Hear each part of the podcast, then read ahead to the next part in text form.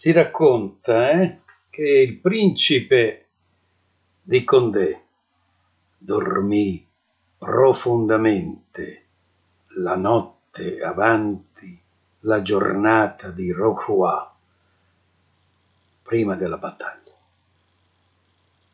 Ma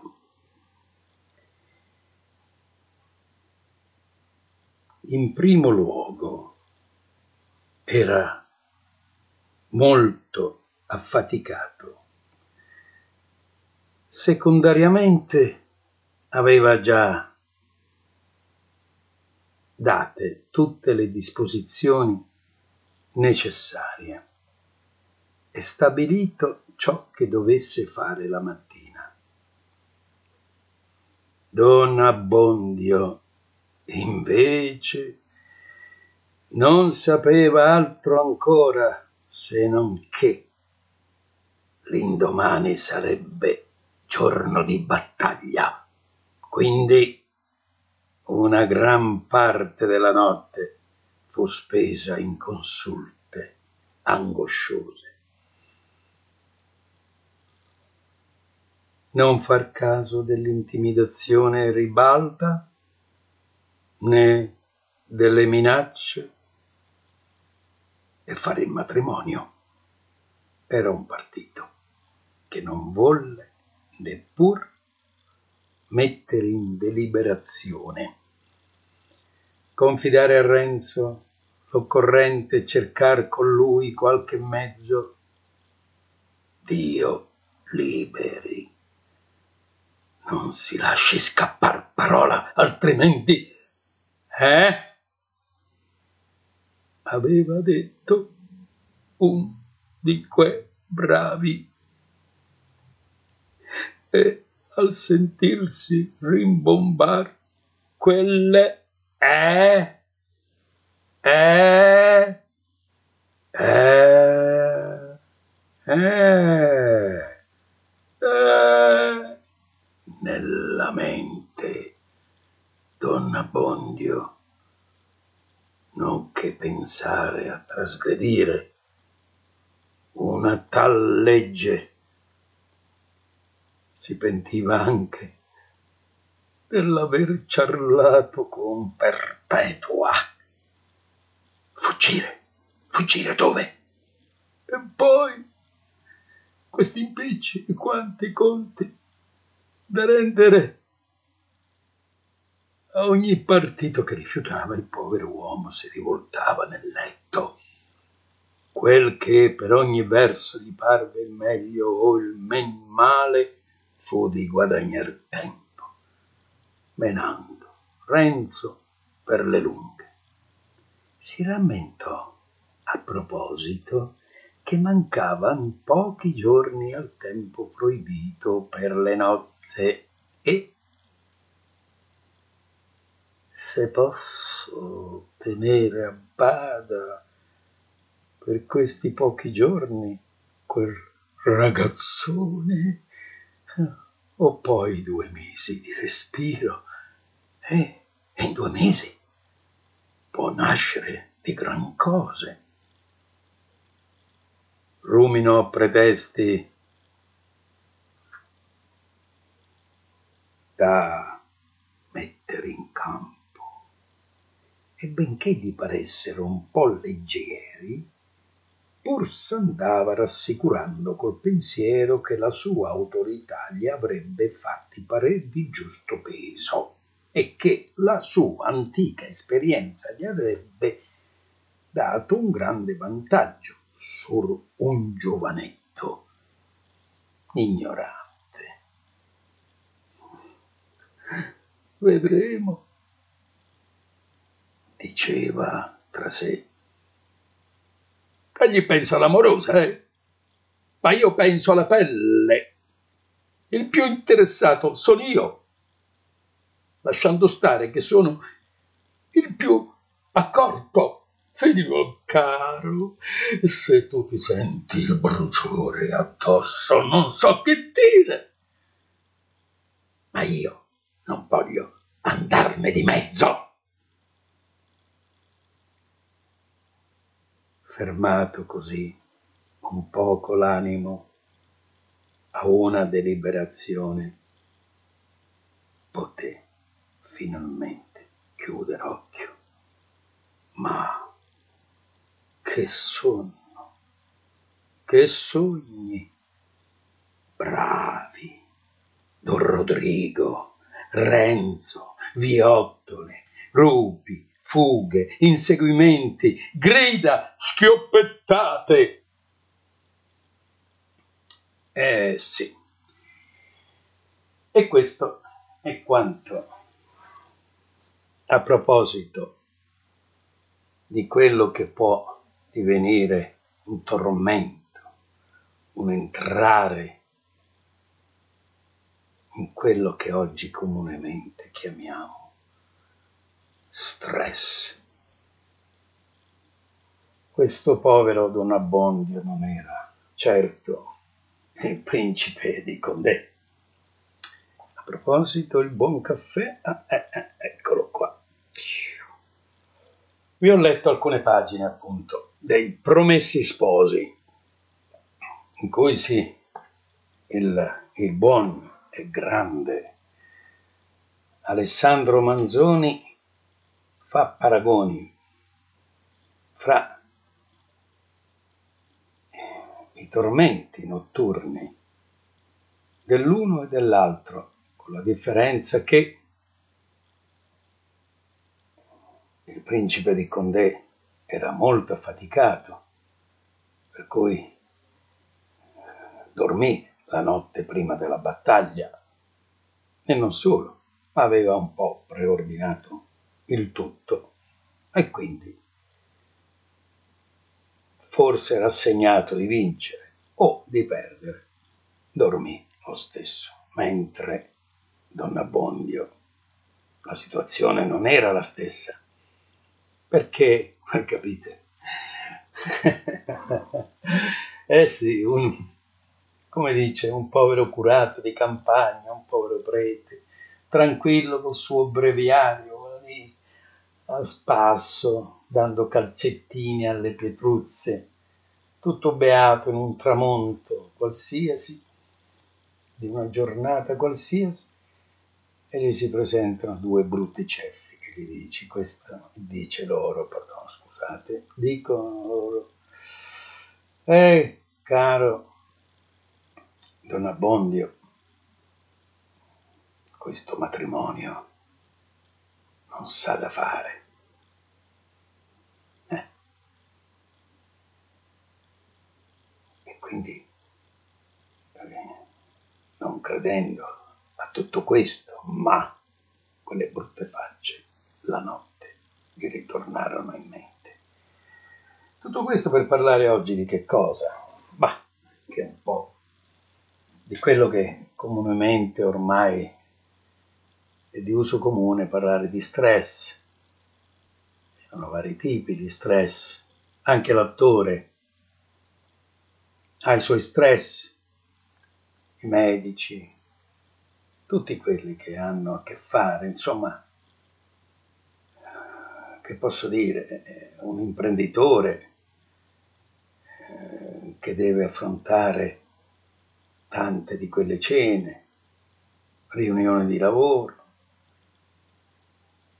direttori, presidi di scuole, di licei, politici che devono a volte star lì a calmare gli animi nelle sezioni dei partiti politici, movimenti ambientalisti, gli insegnanti. E insomma, chi più ne ha più ne metta. Anche a volte cose familiari. Eh? Il padre della sposa, la madre si avvicina al matrimonio. Insomma, quello che può essere una vita normale diventa poi stress. E c'è qualcos'altro dice l'attore, è l'attore uguale. Beh, io personalmente posso dire che adesso con l'esperienza, quando vado in scena, la prima cosa che guardo è se ho un camerino col dovuto piccolo bagno, almeno per quanto necessita, perché eh, i movimenti non tanto dello stomaco, ma delle budella, diciamolo pure. A volte, forse io soffro di questo, ognuno ha la sua. E insomma, da giovane naturalmente guai, fino all'ultimo minuto, eh. Si fa per dire adesso sono un po' più tranquillo, ma devo avere il mio bagno, il mio cesso di personale se possibile. Basta quello, ormai gli occhi comunicano alle budella, sì, il bagno c'è e vado in scena. Così come nel mondo, diciamolo pure milioni di persone, eh, a volte devono affrontare il pubblico. Come dicevo prima, alcuni professionisti, eh, oppure Molti sognano di parlare con successo in pubblico, ma molti altri non hanno proprio voglia e quella si chiama FIFA. Eh sì, e ti dicono tante belle cose. Sai, trovano delle scuse. Sai, non ho niente di interessante da dire, non ho esperienza, il pubblico mi fa spavento, mi nervosisco e poi non ho il tempo per prepararmi, no, no, parlo con il mio accento, che ne so, del nord, del sud, quello che. E insomma, in tutto questo, alla fine, quello che dovrebbe essere un appuntamento diventa uno stress. E non c'è niente da fare. Eh? Ora però un attimo, calmiamoci un pochino, esaminiamo insieme il problema e guardiamola questa paura che talvolta diventa panico. Sì, certo, diventa panico. Ho visto gente eh, che, che balbettare in un bagno di sudore per la paura di parlare al pubblico sì, e qualcuno che mi ha detto, ma io non so dove mettere le mani, così le caccio in tasca, giocherello con gli appunti, io, gioco con tutto quello che con le monetine. Ma che sciocchezza, sì, sì, no, no, io non posso, io sono timido, riservato, sono introverso, non ho fiducia. Ma come, come, si può, come si può essere così? E io dico, è la vanità. Sì, la vanità, ma come la vanità? Ma io non sono vanitoso, ma la vanità è quella che prevale, la presunzione, il preoccuparsi eccessivamente del come me la caverò è alla base del problema. E allora? Eh, e allora che bisogna dirvi, cari ragazzi? Dall'esperienza che ho, vi dico questo. Ricordatevi, che il pubblico non ha nessun interesse per voi e per il vostro argomento finché quello che dite non comincia a riguardarlo. Ecco. Quindi tutto il resto è un problema personale, rassegnarsi intanto anche a un, una cosa che può andare male. Non c'è nessun problema. E vi aggiungo questo, che è un piccolo suggerimento, un piccolo suggerimento per vincere un po' questa che è paura, anche se a volte siamo assaliti appunto dallo stress. È la paura di sbagliare. Io, vedete, sbaglio, non torno indietro, non fermo la registrazione. Faccio capire così che a volte va tutto liscio. Non mi guarda nessuno, nessuno mi controlla, potrei ricominciare da capo, rifarla. Beh certo, se viene proprio male, la registrazione non la mando in onda, almeno secondo il mio giudizio personale, se faccio degli strafalcioni. Ma se sono piccoli errori che fanno parte della natura umana, che fanno parte della vita, come ho sempre detto, non bisogna temere questo per sé e soprattutto io sono convinto che la gente, la maggior parte, o quasi tutti, ti accoglieranno con simpatia, perché come dice appunto la famosa frase di un famoso film, nessuno è perfetto. Il consiglio che, più che consiglio, un suggerimento, ma che la cosa più importante è avere sempre un proprio punto di vista e sbrigliare la fantasia.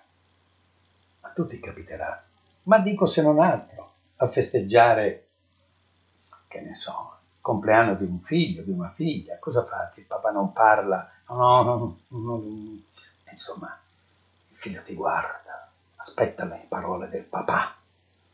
Allora te lo prepari prima un bel discorso, ma senza leggere. Ma no, leggere no, no, no, sì, va bene, uno se lo legge prima dieci volte nel bagno, insomma, ma voglio dire, ma andare lì, anche con lo sforzo di ricordarsi le parole come se venissero lì al momento, se uno si è preparato il discorso, perché qui è il punto. Quante volte qualcuno dovrà affrontare un discorso d'amore, non so, con la propria fidanzata, Beh, lì di solito le parole non mancano, o meglio non mancano eh, i gesti, diciamolo pure, le effusioni, però anche delle belle parole sono importanti. Il partner o la partner hanno bisogno del colore e del tono della vostra voce. Quindi dicevo, piccolo suggerimento avere sempre chiaro un punto di vista e fare le cose con una fantasia, non tirarla troppo per le lunghe. E se la fidanzata, il figlio, il pubblico risponde, bene, ma non appesantite, chiudete, altrimenti poi si casca nell'eccesso e vi può trovare noiosi non punitelo, oltre l'ascolto necessario. E poi non vi dico altro, non ridete, per esempio se fate delle battute. Uno che ascolta una battuta può rifiutarsi di partecipare alla risata, cioè alla vostra risata. Fate prima ridere loro e poi voi. Beh, diciamo che in realtà ci sarebbero molte regole per imparare a parlare, a comunicare e tanti esercizi che sicuramente possono aiutare, ma come sempre nella vita, o meglio la vita ci insegna che molte regole sono nate anche per essere infrante. E ora nel terminare questo nostro incontro, eh, vi lascio in compagnia del mio carissimo amico, dottor Manfredi, che di stress se ne intende e buona giornata.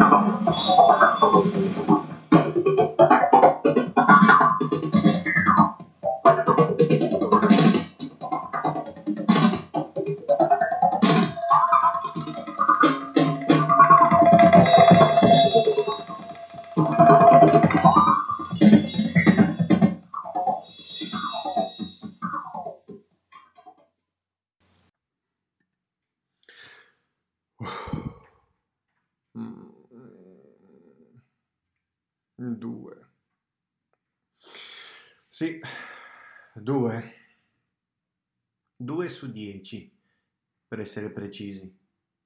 Beh, poteva andare peggio. Buon per me.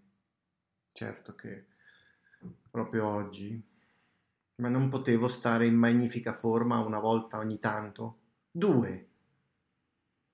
Due in scala di valori del dolore, da 0 a 10. 10 è il dolore più forte. Le doglie del parto, tanto per intenderci, ma 2, 2 non è niente. Basta non badarci. È solo che questa pancia. Uh, beh dai, non pensiamoci. Concentriamoci sulla giornata. Concentriamoci su una procedura endoscopica. Sulla procedura endoscopica. Quella che andrà bene, quella che deve andare bene. È una piccola neoplasia dello stomaco da rimuovere, una forma iniziale, fortunatamente.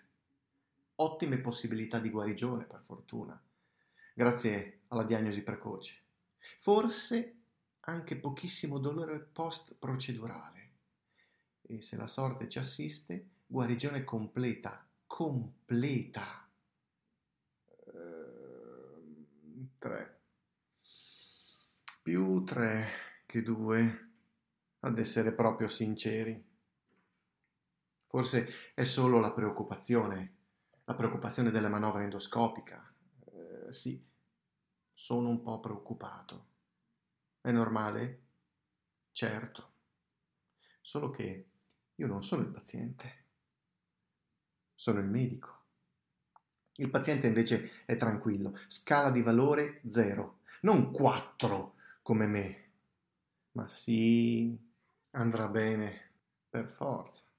Anzi, per cinque motivi, cinque, proprio come il dolore del mio stomaco.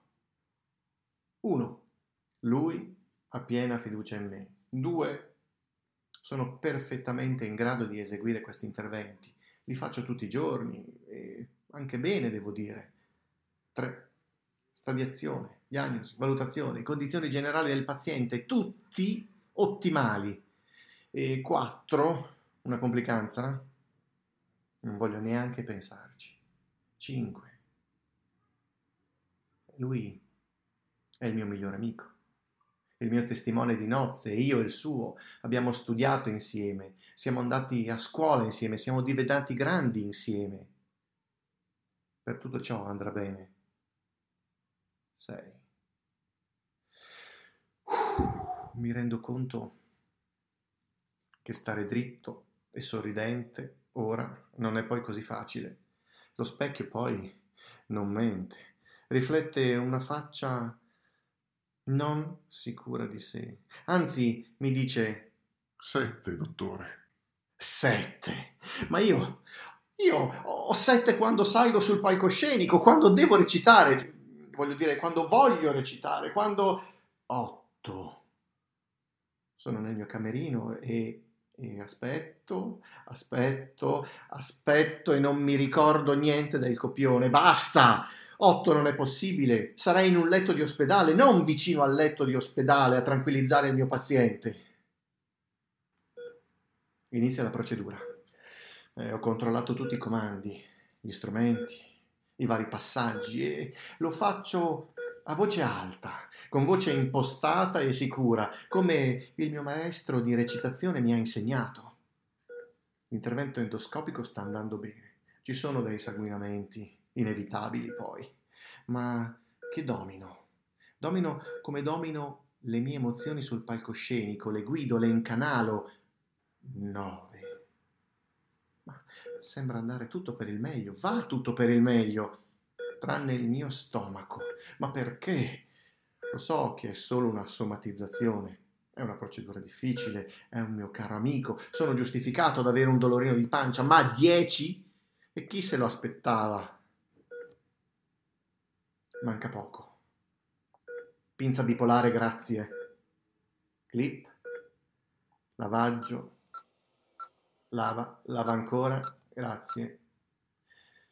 Perfetto. Sì, è tutto a posto. Procedura finita. Tutto ok. Oh, sia lodato il cielo. Ora rimane solo da sistemare il mio dolore allo stomaco. Dolore? Quale dolore?